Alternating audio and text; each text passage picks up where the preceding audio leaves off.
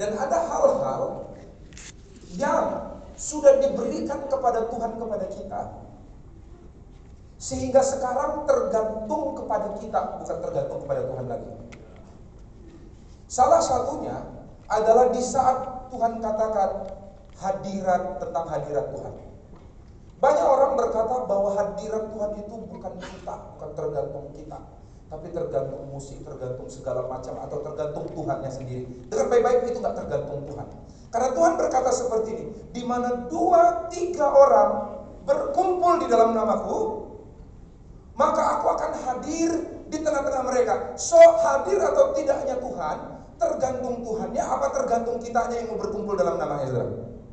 Tuhan telah menyerahkan kepada kita. Di mana dua tiga orang yang dalam nama Tuhan berseru memanggil namanya. Tuhan katakan, hadir di tengah-tengah mereka. So itu itu itu pilihan kita mau ngerasain hadirat Tuhan atau enggak.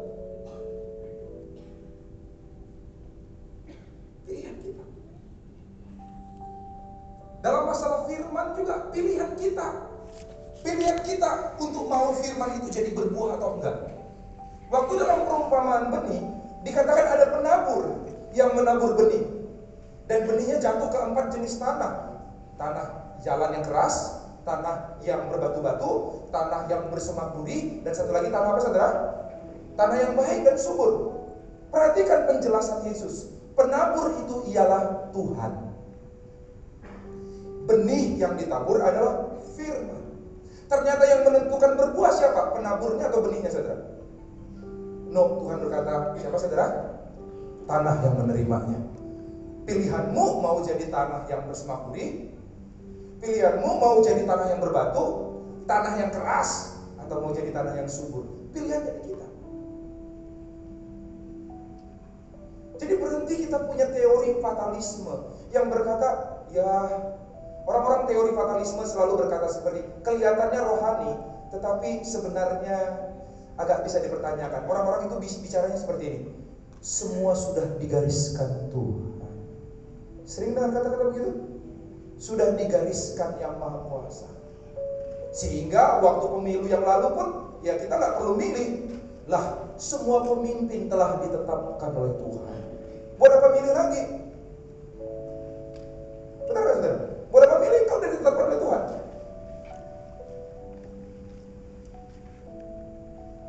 Ada yang salah dalam pengertian. King James Version, NIV menulis Tuhan itu sebagai punya punya sifat yang namanya sovereign. Dia mengeluarkan kata sovereign atau berdaulat. Padahal berdasarkan bahasa aslinya bukan berdaulat, bukan sovereign, tetapi almighty. Tahu arti almighty? Almighty artinya maha kuasa. Tuhan memang maha, maha, kuasa, tapi dia tidak maha mengatur. Kenapa? Karena dia memang tidak mau ngatur-ngatur sesuatu yang telah diserahkan kepada kita. Saya ulangi. Kenapa? Karena dia pribadi Allah yang adalah kasih. 1 Yohanes 4 ayat 8 kalau nggak salah dia berkata bahwa Allah adalah kasih. Kasih bukanlah kasih kalau nggak ada pilihan. Ada? Saudara, saya nggak akan merasa dikasih oleh saya. Kalau saya dia, saya, dia tanya sama saya, saya kenapa kamu nikahi aku? Habis ada perempuan lain sih. Kira-kira mungkin nggak dia merasa dikasih oleh saya? No, kasih ada di saat kita menggunakan pilihan kita untuk memilih dia, mengutamakan dia lebih daripada yang lain. Terus saudara. Oleh karena kasih juga Tuhan memberikan pilihan kepada Adam dan Hawa. Kalau enggak dia bikin jadi robot aja tuh Adam dan Hawa yang otomatis akan taat sama Tuhan. Tapi dia kasih pilihan. Karena kasih selalu memberi pilihan. Kasih selalu apa saudara? Memberi Allah adalah kasih. Saya cuma katakan pilihan ada karena Tuhan mengasihi kita. Dan pilihan ada supaya kita bisa mengasihinya dia kembali. Saya ulangi. Pilihan ada karena Tuhan mengasihi kita. Tapi Tuhan berharap pilihan ada ini, pilihan yang ada ini kita pakai untuk mengasihi dia kembali. Ah yang benar Pak, benar. Coba kita lihat. Bukankah semua digariskan? Udah ditetapkan. Coba lihat satu ayat Yeremia 32 ayat 35. Salah satu contoh. Yeremia 32 ayat 35. Kita baca bersama-sama satu dua tiga. Mereka mendirikan bukit-bukit pengorbanan untuk Baal di lembah Ben untuk mempersembahkan anak-anak laki-laki dan anak-anak perempuan mereka kepada Moloch sebagai korban dalam api sekalipun aku tidak pernah saudara? Sekalipun aku tidak pernah saudara? Tapi udah kejadian nggak dipersembahkan anaknya? Udah, nggak pernah diperintahkan. Lanjut lagi kepada mereka dan sekalipun hal itu tidak pernah timbul dalam apa saudara? Hatiku, yakni hal melakukan kejijikan ini sehingga ibu dan tergelincir dalam dosa. Dengar baik-baik. Jangan-jangan ada banyak hal dalam hidupmu yang sebenarnya tidak pernah direncanakan Tuhan dalam hati ini. Tidak pernah timbul dalam hatiku kata Tuhan. Tidak pernah ada rancanganku yang seperti itu. Bahkan tidak pernah aku perintahkan. Tidak pernah timbul dalam hati. So, ini kejadiannya gara-gara siapa? Sudah pasti. Karena pilihan-pilihan yang salah yang kita buat dalam hidup. Kita lanjutkan lagi ayat pamungkas kita hari ini. Eh, selama sebulan ini. Ulangan 30 ayat 19 sampai 20. Ulangan 30 ayat 19 sampai 20. Aku memanggil langit dan bumi menjadi saksi terhadap kamu pada hari ini. Kepadamu kau perhadapkan apa saudara? Kehidupan dan kematian. Kenapa nggak Tuhan kasih pilihnya kehidupan dan kehidupan? No, karena hidup adalah pilihan. Mau dapat hidup, mau dapat mati juga terserah kita kok. berkat dan apa saudara? Kutuk mau dapat berkat, mau dapat kutuk pilihan siapa saudara? Ya kita. Pilihlah, tapi Tuhan, apa saudara? Menunjukkan isi hatinya. Isi hatiku adalah supaya kau memilih kehidupan supaya engkau hidup. Baik engkau maupun keturunan ayat 20 dengan mengasihi Tuhan. Itu tadi. Pilihan ada karena dia mengasihi kita. Pilihan ada supaya kita kembalikan bisa mengasihi dia kembali.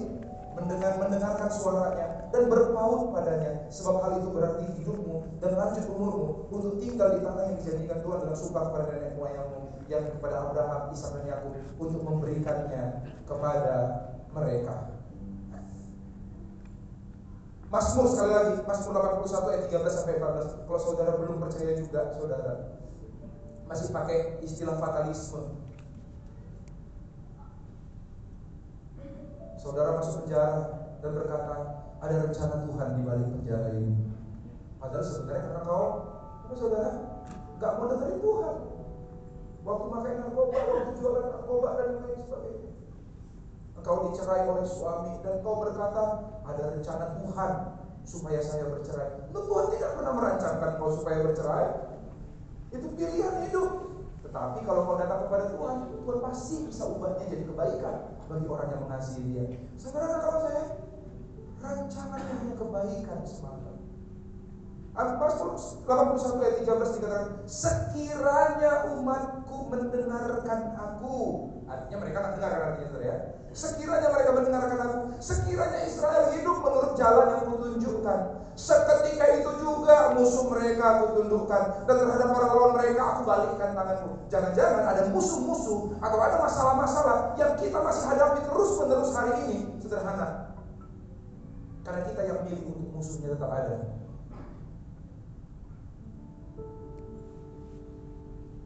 Karena kita memilih untuk gak mendengarkan Tuhan.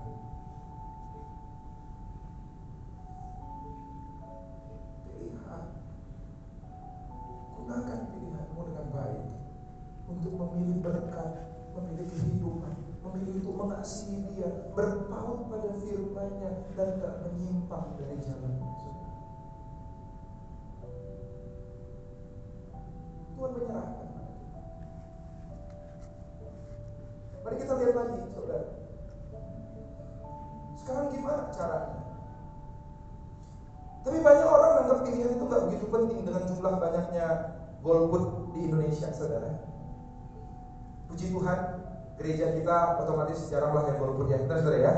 Artinya sudah menyadari pentingnya pilihan, pentingnya untuk menggunakan pilihan-pilihan kita. Terserah nanti pilihannya yang salah atau enggak saudara, ya terserah saudara, saudara. Tetapi paling tidak udah sadar dulu bahwa pilihan itu apa saudara? Penting. Coba lihat ini saudara. Suatu kali Kenapa pilihan itu penting? Suatu kali ada seorang petapa seorang petapa yang lewat yang yang berada di hutan. Ini kisah dongeng tuh ya. Petapa yang di hutan. Lalu ada seorang anak muda, seorang pengembara anak muda. Dia datang ke situ ngelewati si petapa ini. Lalu begitu ketemu si petapa yang terlihat pintar dan bijak, dia tanya, Hai yang maha bijak, kata si pengembara. Coba katakan kepadaku, apakah jalan yang kuambil ini adalah jalan yang benar atau yang salah? Tampaknya memandang si anak muda yang begitu bersemangat ini jalan, ini maju. Dan dia berkata, anak muda, kasih tahu kepadaku ke mana tujuanmu. Maka aku akan tunjukkan jalan yang kau pilih itu benar atau salah. Lalu si anak muda ini bilang, aduh, gak usah perlu tahu ya kepo amat. Mau tahu ke mana saya, tujuan saya? Saya cuma pengen tahu ini benar atau enggak. Kasih tahu saya tujuanmu. Biar saya kasih tahu itu jalan yang benar atau yang salah buat kamu. Udah nggak usah banyak tahu, hai betapa engkau kan maha bijak. Kasih tahu aja ini jalan benar atau jalan salah. Akhirnya kesel si petapa yang sama anak muda ini punya semangat tapi nggak punya hikmat. Akhirnya si petapa ini bilang seperti ini. Anak muda, begini aja nih. Kalau engkau nggak punya tujuan, Pilih jalan mana aja.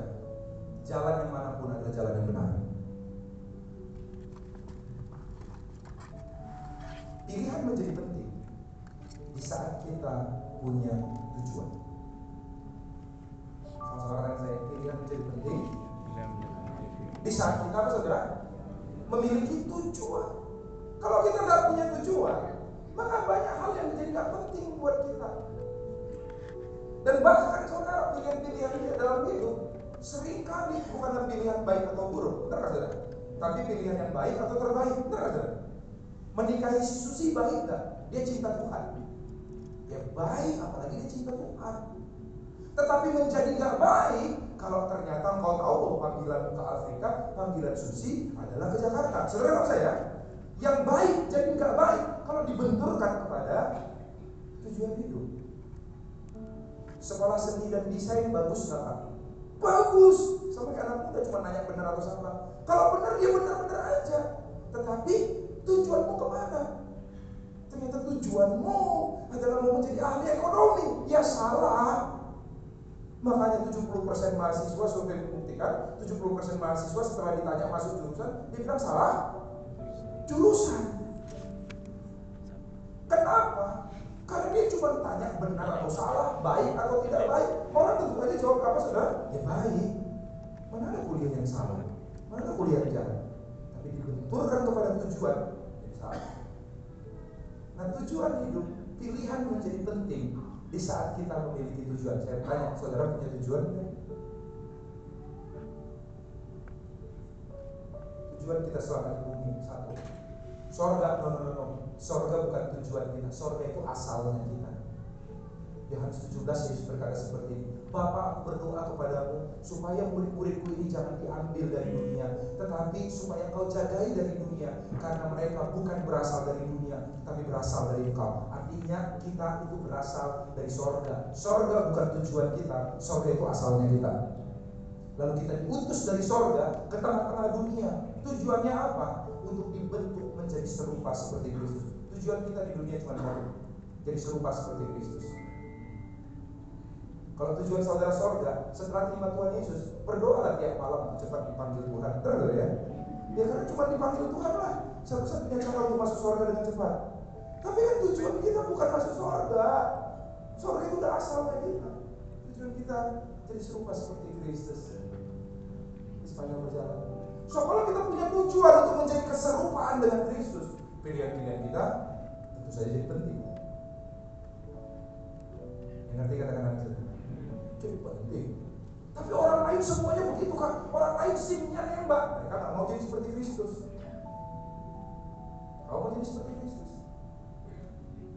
Orang lain dia itu kan nggak apa-apa, dikawinin aja dulu. Habis itu apa saudara? Habis itu baru kita ubah agamanya, kita ubah imannya. Mereka nggak mau jadi seperti Kristus. Kau jadi seperti Kristus. Pilihan jadi penting di saat kita memiliki tujuan. Yang ngerti kata-kata saudara? Coba lihat sama-sama saudara. Coba Filipi 1 ayat 21 sampai 24. Suatu kali ada pilihan sama-sama baik nih buat Paulus. Tapi Paulus punya tujuan Filipi 1 ayat 21. Karena kata Paulus ya, ini dari akhir-akhir hidupnya saudara. Karena di, dia nulis Filipi, kita Filipi dari penjara saudara. Dia banyak di penjara, dia banyak disiksa, hidupnya gak enak banget. Lalu dia kata seperti ini. Karena bagiku hidup adalah Kristus dan mati adalah keuntungan. Saudara tahu? Dia dicambuk berulang kali, saudara 29 eh 30 kurang satu kali pukulan katanya. Karena kalau dipukul 30 kali katanya udah gak boleh lagi. Jadi 29 break sejenak. Habis itu 29 kali lagi saudara. Begitu saudara dia mengalami siksaan yang luar biasa, dimasukkan penjara, mengalami penderitaan yang luar biasa, dihempas diombak ambingkan ombak, dia berkata kesimpulan, kayaknya yang paling baik bagiku sekarang adalah mati katanya. Perhatikan, mati adalah keuntungan. Tetapi jika aku harus hidup di dunia ini, itu berarti bagiku bekerja memberi buah. Jadi mana yang harus aku pilih? Aku nggak tahu. Dia agak bingung nih. Mau mati aja, doanya sama Tuhan apa? Karena pilihan kita menentukan doanya kita. Doa minta mati, apa doa supaya tetap hidup dan berbuah? Lanjut. Aku didesak dari dua pihak aku ingin pergi dan diam bersama-sama dengan Kristus, itu memang jauh lebih baik, tetapi lebih perlu untuk tinggal di dunia ini karena kamu. Saudara lihat, dilema kan dia kan saudara? Saat dibenturkan sama-sama baik, mati kembali kepada Tuhan. Hidup mengalami siksaan, tetapi perlu. Jemaat cepat masih perlu saya untuk saya bisa menghasilkan buah. Yang ketiga dari saudara, pilihan dia akhirnya dia pilih hidup. Dan jika cerita dia, dia mati hukum mati saudara. Di Roma saudara. Tetapi sebelum dia mati lalu dia menghasilkan perkamen-perkamen yang luar biasa. Kitab kitab 13 kitab yang menjadi dasar orang untuk mendirikan gereja dan memahami perkataan-perkataan Kristus yang sulit. Dan akhirnya dia saudara menjadi apa saudara? Meletakkan dasar kekristenan yang luar biasa. Berikan tepuk tangan buat Tuhan kita saudara. Pilihan ada, karena apa saudara? Menjadi penting saat kita memiliki tujuan. Nah bagaimana caranya tujuan? Kita punya tujuan, selanjutnya yang kedua, ini runutnya saya bilang, pilihan jadi penting, kita jadi tahu bagaimana pilih yang benar. Dan itu jadi kita pertimbangkan yang penting kalau kita punya tujuan hidup. Dengan tujuan hidup jadi lebih mudah lah pilihan-pilihan kita. Amin saudara? Kemudian, kita punya tujuan, gimana caranya punya tujuan? Kita punya tujuan, karena kita punya prinsip, saudara. Iman yang buat kita punya tujuan. Prinsip hidup yang buat kita apa saudara? Punya tujuan. Coba Ibrani 11 ayat 23.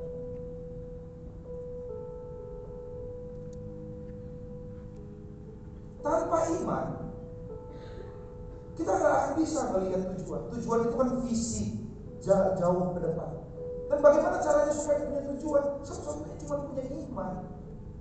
Iman adalah dasar dari segala sesuatu yang saudara?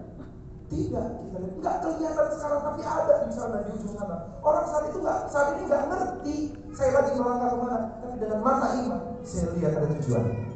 Mana saudara? Tujuan ada karena saya punya iman dan prinsip itu. Ibrani 11 ayat 23 suatu kali dikatakan seperti ini. Karena iman maka Musa setelah ia lahir disembunyikan selama tiga bulan oleh orang tuanya. Karena mereka melihat bahwa anak itu elok rupanya. Dan mereka tidak takut akan perintah raja. Saat itu seluruh anak harus dibunuh. Tetapi mereka punya iman kepada siapa? Saudara? Kepada Musa. Kenapa mereka punya iman kepada Musa? Karena mereka melihat elok anak ini. Kenapa mereka bisa lihat elok Elok itu bukan tampangnya doang, dijelaskan di dalam elok yang dia maksud apa ini? Kisah Rasul 7 ayat 20. Kisah Rasul 7 ayat 20. Bukan karena karena ganteng saya dibunuh, enggak kayak gitu saudara. Elok yang dimaksud kejadian uh, kisah Rasul 7 ayat 20 dijelaskan seperti ini. Pada waktu itulah Musa lahir dan ia elok. Elok apa saudara? Di mata So, papa mamanya Musa punya iman karena dia melihat sebagaimana Tuhan melihat. Dia lihat Musa ini elok. Bukan elok pada manusia, tapi mata. Ini orang dalam pilihan Allah. Makanya apa terjadi saudara? Jangan pernah, aduh, Kalau begitu bisa dibunuh, kita bisa celaka. Kalau kita memilih Tuhan, kita celaka. Singkat cerita, saya ceritain saudara, apa yang terjadi saudara? Dia dimasukkan ke sebuah palungan saudara. Eh bukan palungan, tapi saudara. Keranjang saudara, dilapisi ter supaya nggak masuk air saudara. Lalu habis itu dimasukkan di, di sungai Nil. Lalu ditunggu ternyata putri Firaun lagi mandi saudara. Dia lihat anak itu dan dia ketahui anak itu saudara. Dia ambil anaknya saudara. Dia suka sama anak itu. Lalu muncullah Miriam kakaknya si, si Musa. Lalu bilang, Hai bu, mau diambil ya anaknya ya? Iya kamu tahu anak sini siapa? Nggak tahu. Padahal itu dia. Tapi kalau ibu mau, aku kenal ada seorang Ibrani yang susunya masih ada. Asinya masih ada. Mau nggak? Kalau anak ini aku kenalkan supaya dia diasuh. Oh iya boleh boleh panggil dia. Ibunya dipanggil ibunya si Musa. Disusui lah Perhatikan saudara. Di saat kita memilih untuk melihat dengan cara mata Tuhan melihat, apa yang terjadi? Orang lain ketakutan, nggak berani melakukannya, takut mati dibunuh Firaun. Tapi di saat kita pilih untuk percaya sama Tuhan, anaknya nggak jadi mati, dapat double saudara. Yang kedua, dia dibayar untuk ngasuh anaknya sendiri. Bayangkan saudara, dapat double blessing. Dia dibayar untuk ngasuh anaknya sendiri, saudara. Dan di tengah-tengah asuhannya lah, saudara, si Musa ini dikasih dicekokin dicekokin sehingga Musa sadar bahwa dia adalah orang Ibrani saudara yang ketiga pilihan penting. Karena kita punya tujuan. Tujuan ada karena kita punya iman dan prinsip kehidupan. Karena saudara iman ada karena kita memiliki identitas. Kita bisa punya iman. Kalau kita punya identitas kita punya prinsip hidup iman atau prinsip hidup kalau kita punya identitas ini yang buat Musa berani saudara karena dia punya identitas saudara mungkin tanya bagaimana Firaun bisa tahu kalau si Hawa ini eh siapa si Hawa siapa Si Musa ini adalah orang Ibrani. Waktu diambil dari itu Alkitab mencatat bahwa dia tahu bahwa ini adalah anak orang Ibrani. Dari mana tahu? Si Musa disunat saudara sejak umur 8 hari itu peraturan orang Ibrani. Jadi dia tahu, oh ini apa saudara? Ini anak orang Ibrani. Dia punya identitas. Dia masuk ibunya yang penuh iman. Yang telah melihat dia punya panggilan di mata Tuhan. Sejak dia masih bayi. Dia terus dicemokin. Sampai akhirnya apa saudara? Dia punya identitas. Dia orang berani. Di saat ada orang berkelahi bertempur. Dua orang Ibrani saudara. Orang Ibrani, sorry, orang Ibrani disiksa oleh orang Mesir, saudara. Apa yang dilakukan saudara? Dia membela orang Ibrani. Kenapa? Dia memilih itu karena dia punya identitas. Identitas memudahkan pilihan-pilihan kita. Identitas membuat kita Hawa dia memilih yang salah karena dia tidak punya identitas. Saudara saya? Dia memilih salah. Waktu dia digodain oleh iblis, oleh yang bentuknya ular itu, saudara. Ular berkata, bukankah sebuah pohon semua buah dalam pohon boleh kamu makan?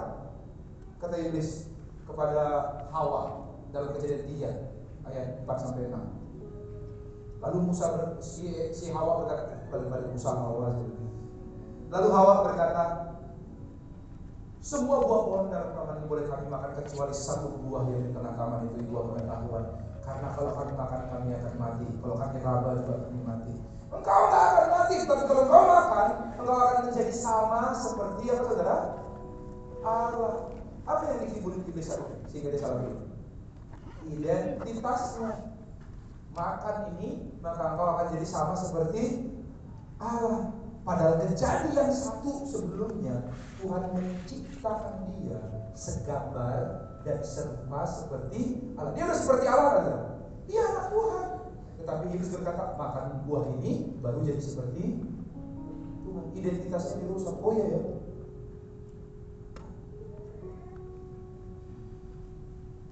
sama dilakukan kepada Yesus. Waktu Yesus lapar di gunung pencobaan dalam Matius 4. Kalau engkau memang benar anak Allah, ubahlah batu ini jadi roti. Triknya sama, itu sudah zaman dulu gitu itu mulu. Dan sama kita juga gitu. Ubahlah batu ini jadi roti. Iblis bilang kalau mau disebut anak Allah harus bisa ubah batu jadi roti. Padahal Yesus di dalam Matius 3 sebelum Matius 4 kan Matius 3 ya. Yesus aja benar identitasnya dia tahu identitasnya. Inilah anakku yang kukasihi. Eh gua anak coy.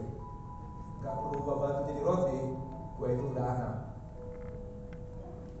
Manusia itu bukan hanya dari roti saja, tapi dari setiap perkataan yang keluar dari mulut Allah. Perkataan yang mana? Waktu dibaptis, Bapakku bilang aku itu anak. Yang ngerti kata-kata itu? Amin. Identitas. Dengan punya identitas kita gampang. Anak teman saya, nah, teman saya gembala di Roma saudara, cerita suatu kali. Anaknya itu anak kecil, setiap kali dia dikasih identitas sama siapa saudara? Sama papanya. Kamu itu prinsesnya Dedi ya. Kamu itu prinsesnya Dedi. Tiap hari dicekokin sama papanya. Princess, aku ini princess, aku ini princess. Suatu kali dia masuk saudara, dia di playgroup saudara. Di playgroupnya saudara, gurunya bilang, oke kita mau perform ya di mall ya. Kita mau perform, tampil di mall. Siapa yang happy? Semuanya happy. Ini anak kecil saudara, kalau tampil paling happy kan. Lalu dikatakan ini pakaian kita semua nanti pakai pakaian ini ya.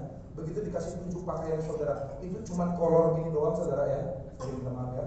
Lalu habis itu apa namanya rumbai-rumbai itu mungkin ke atas lagi rumbai juga. Lalu pakai baju gitu, keteknya segala macam ini nggak ada kelihatan apa-apa. Lalu cuma sepatu gitu. Begitu dia lihat anak itu lihat itu. Saya nggak tahu orang-orang bilang lucu saudara. Saya rasa nggak lucu ya kalau pakai anak-anak dari kecil diajari pakai terbuka-terbuka kayak gitu saudara ya. Saya rasa nggak lucu. Di luar sana banyak pedofil saudara.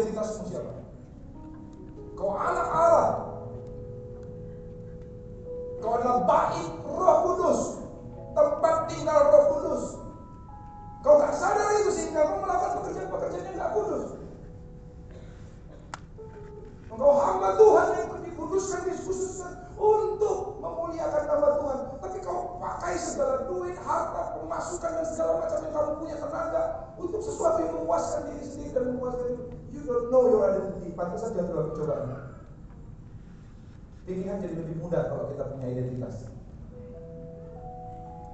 Saya sekarang gampang banget nolakin orang yang nawarin MLM. Bukan karena apa-apa, karena saya tahu identitas bukan MLM itu jahat, enggak, enggak. Bagus banget saudara, bagus. Tetapi panggilan saya adalah apa saudara? Hamba Tuhan. Saya nggak mau, jadi saudara jangan tawarin saya MLM lagi saudara ya. Banyak banget saya ditawarin. Kenapa saya nggak mau orang jadi rancu? Wah saya kalau orang kalau punya MLM, MLM kan kalau ditelepon orang nggak ketakutan aja kan. Apalagi kalau udah ngajak, janjian, nggak pernah ketemu, nggak pernah apa-apa. Hey bro, apa kabar? Yuk ngopi yuk. Gue tahu MLM nih pasti. Mau nawarin apa? Hehehe, asuransi bro. Gue nggak mau. Itu tuh jadi jadi jadi apa namanya? Jadi beban buat saya. Saya lebih rajin nelponin orang untuk beli produk saya daripada nelponin orang untuk nanyain bagaimana imannya, bagaimana. Saya lebih senang ngunjungin orang untuk ngeprospek daripada ngunjungin orang untuk apa saudara? Untuk beritakan firman, untuk menyatakan kasih Tuhan buat dia sebagai seorang pembala. Saya nggak mau rancu, bukan karena MLM nggak baik, tapi karena saya tahu panggilan saya. Saya jadi tahu cara memilih. Yang mengerti kata-kata maksud?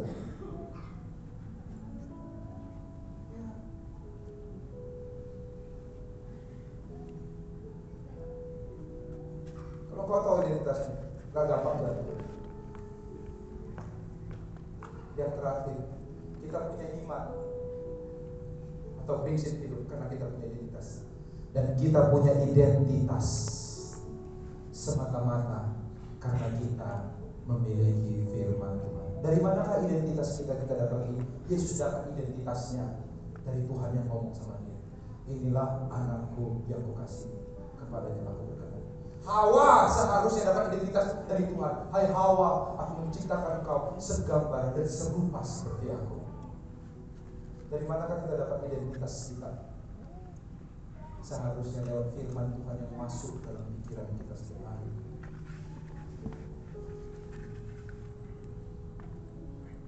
Satu Korintus 4 ayat 3 dikatakan seperti ini. Bagiku, kata Paulus, sedikit sekali artinya entahkah aku dihakimi oleh kamu, kamu itu orang lain.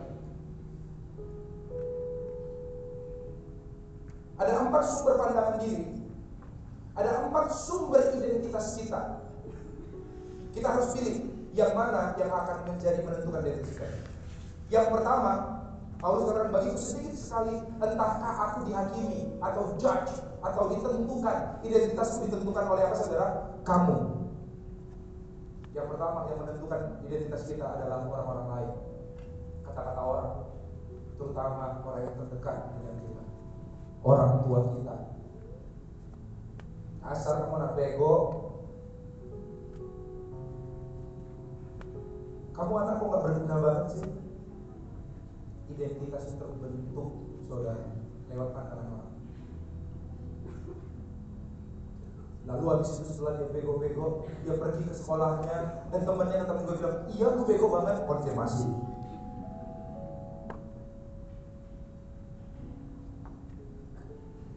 Dia coba kerjain tugas dari guru, gak ngerti-ngerti. Lalu hatinya mulai bilang, iya gue bego ya. Konfirmasi. Yang pertama dihakimi oleh siapa saudara? Oleh orang lain. Yang kedua sumber identitas kita atau oleh suatu pengadilan manusia. Yang kedua yaitu pengadilan manusia. Men's opinion secara general. General itu apa? Contohnya gini, Orang bilang dunia berpendapat, makanya saya agak kurang suka itu saudara ya. Ibarat berkata wah yang putih itu cantik, yang hitam itu jelek. Mana ayatnya? Makanya ada iklan. Kulit si A tidak seperti kulit Santi. Sehingga akhirnya si Sinta nggak dapat pacar, nggak ada yang kagum. Si Santi ke mana-mana jalan banyak yang melihatin. Tetapi sejak Sinta pakai Citra Wine, Perhatikan iklan itu ya. Lalu Sinta menjadi putih dan karena dia putih sekarang banyak yang pengen pacaran sama dia. Saudara dari mana mereka dapat itu saudara? Dari pandangan dunia. Yang putih cantik, jelek, udah.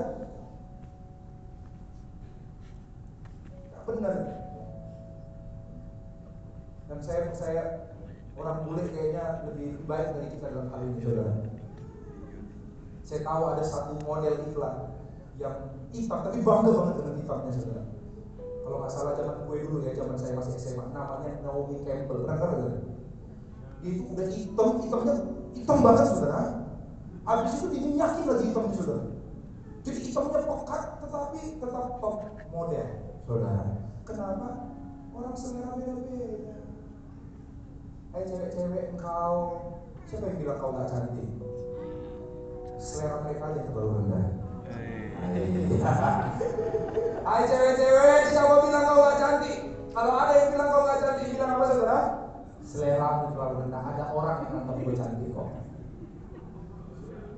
Yang nanti katakan amin Hai cowok-cowok Kalau ada yang bilang kau gak cantik Bilang aja sama dia Selera kamu yang terlalu rendah ada orang yang punya taste yang bagus yang anggap gue ganteng.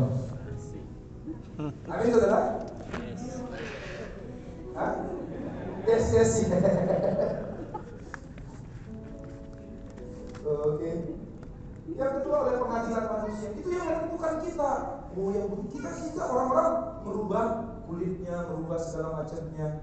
Anak Tuhan jadi malu punya identitas anak Tuhan, lepas semua identitasnya, Kalau udah pergi ke mana-mana, baca Alkitab berani di rumah, di Transjakarta berani? Ah, nanti dibilang fanatik pak. Fanatik bukan tergantung baca Alkitab atau enggak. Fanatik adalah bagaimana kita memperlakukan orang lain. Amin? Yang ketiga, eh, malahan diriku sendiri pun tidak kuhakimi. Sumber pandangan sumber identitas kita yang ketiga adalah apa saudara? Diri sendiri. Tiap kali lihat cermin, kita hakimi diri sendiri. Tiap kali kita melakukan kesalahan, kita simpulkan siapa diri kita. Manusia bodoh. Di saat kita udah salah jalan, kita katakan memang aku gak pernah benar kalau pilih. Salah semuanya. Penghakiman dari diri sendiri.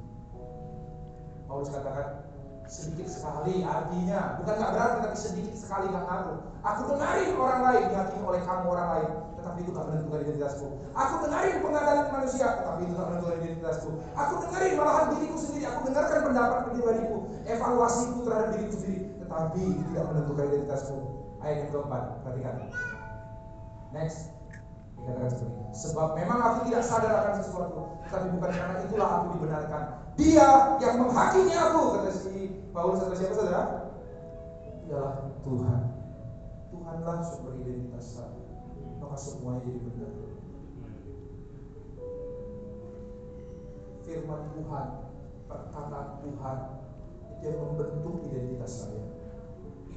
Saya mau jadi hamba Tuhan karena Tuhan yang ngomong.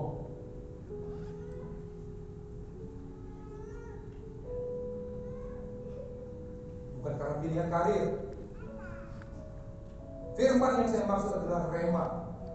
Sesuatu yang bergema dalam hatimu saat kau baca Alkitab. Sesuatu yang berulang-ulang. Yang yang kau yakini, this is milikku. Perhatikan tidak semua firman Tuhan milikmu saudara. Kau baca Salomo beristri seribu. Amin. Tak gitu juga saudara. Kau amin berseribu istri. Enggak, enggak semua kata-kata firman Tuhan itu jadi milikmu. Tetapi yang menjadi rema. Rema itu bisa kita baca itu saudara. Firman itu seperti bicara, seperti melompat, seperti meluk kita, seperti bicara berulang-ulang dalam hati kita. Dan ada conviction, keyakinan berkata, this is for me. Ini yang Tuhan katakan buat aku, itu rema.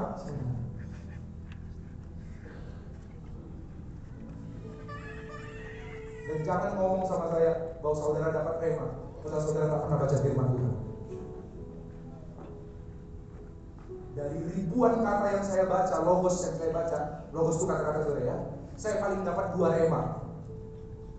Kalau nol yang saya baca, ya tak tahu berapa rema yang kau dapat sih. Gak ada pasti. So, siapa yang pengen buat pilihan-pilihan yang baik dalam hidupnya? Pilihan yang baik kau dapatkan kalau kau punya tujuan hidup yang benar. Tujuan hidup yang benar kalau kau punya iman dan prinsip hidup sehingga bisa melihat ada tujuan hidup. Iman dan prinsip hidup kau dapatkan apabila kau punya identitas siapa kau sehingga kau bisa berprinsip. Saya tahu identitas saya, ini prinsip saya. Gak peduli seribu orang ambil jalan ke kiri, saya mau ambil jalan ke kanan. Kenapa saudara? Karena ini identitas saya, ini prinsip saya. Dan kenapa saya punya identitas? Karena saya mendengar firman Tuhan. Amen. Perlu perlu cintai firman Jadikan dia makanan buat Jadikan dia roti kehidupan buat kamu. Jangan pernah jalani hari. Saya memutuskan di keluarga kami. Dan istri saya memang pun harus harus jadi mengikut saudara. Yaitu no Bible no breakfast saudara. Tanpa makanan rohani terlebih dulu saya nggak mau kasih makan jasmani saya. Saya mau cari lebih dahulu kerajaan Allah dan segala kebenarannya. Dan saya percaya yang lain semua ditambahkan. Amen. Oh tapi itu hukum Taurat. Saya nggak tahu itu hukum Taurat. Saya nggak nggak apa namanya nggak nganggap itu hukum Taurat. Saya melakukannya karena cinta kepada Tuhan. Saya lakukan karena cinta kepada Tuhan. I want to praise myself in His way. Saya mau bikin boundary-boundary dalam jalan hidup saya yang saya katakan saya tidak akan lewati Ayub berkata saya aku menetapkan syarat batas bagi mataku. Tidak aku melihat anak darah aku tahu kelemahanku Aku tahu kelemahanku. Gak akan main-main dengan kelemahanku. I will praise myself in this way. Sehingga pilihan-pilihan hidup saya jadi bermakna. Enggak selamanya dimengerti orang. Dan bahkan tidak selamanya juga saya juga mengerti jalan yang saya pilih. Tapi saya tahu saya harus pilih karena saya mendengarkan firman Tuhan. Firman yang saya dengar itu membentuk, telah membentuk identitas saya. Identitas yang telah membentuk iman dan prinsip dalam hidup saya. Dan iman dan prinsip telah membentuk tujuan hidup saya. Sehingga saya sekarang orang yang punya tujuan. Saya tahu mana belok kiri, belok kanan. Saya tahu gambaran besar rencana Tuhan buat saya. Saya nggak akan meninggalkan. Amin saudara? Amen. Siapa yang mau hidup di jalan Tuhan? Sama-sama kita bagi beri. I have decided to follow Jesus, no turning back, no turning back. I have decided to follow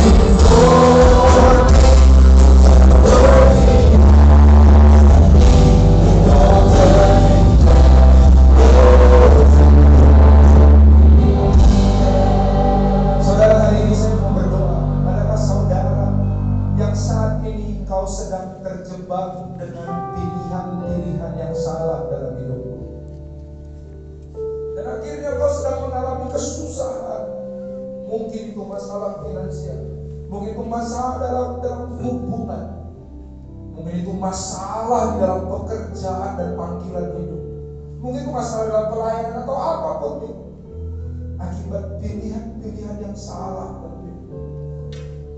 Kalau sejujurnya kita mau jujur, itu karena pada saat itu dulu kita menganggap pilihan kita itu gak begitu penting. Memilih tanpa tujuan. Kita memilih tanpa prinsip. Kita memilih dengan mengabaikan identitas kita dan bahkan kita memilih tanpa memindahkan firman Tuhan. Kalau kau orang yang mau kau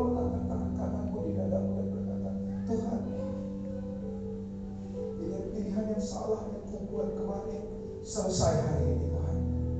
Selesai hari ini. Karena mulai sekarang aku mau bangun hidupku di dalam firman-Mu. Firman yang akan membentuk prinsip hidup, yang membentuk identitas, yang akan juga membentuk memberikan aku tujuan hidup yang baru. Dan mulai sekarang, pilihan-pilihan hidup akan menjadi pilihan yang bermakna, pilihan yang memuliakan Tuhan, pilihan yang akan menunjukkan kasihku kepada Tuhan.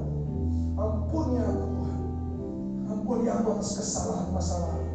Tapi seberapa pun parah, aku telah menjauhi Engkau. Aku telah memilih yang salah di masa lalu. Aku percaya di saat aku datang kepadamu Bapa, Engkau berkata bahwa Tuhan turut bekerja dalam segala sesuatu untuk mendatangkan kebaikan bagi mereka yang mengasihi Tuhan dan terpanggil yang punya tujuan sesuai dengan. Kembalikan kami kembali pada tujuan-tujuan. Dan aku berdoa dalam nama Tuhan Yesus buat setiap tangan-tangan yang diletakkan di dalam beriman. Buat setiap anak-anakmu ini Tuhan. bawa mereka kembali kepada tujuan-tujuan ilahi. Segala kesalahan-kesalahan masa lalu dipulihkan, dibereskan, bahkan mendatangkan kebaikan buat setiap anak-anakmu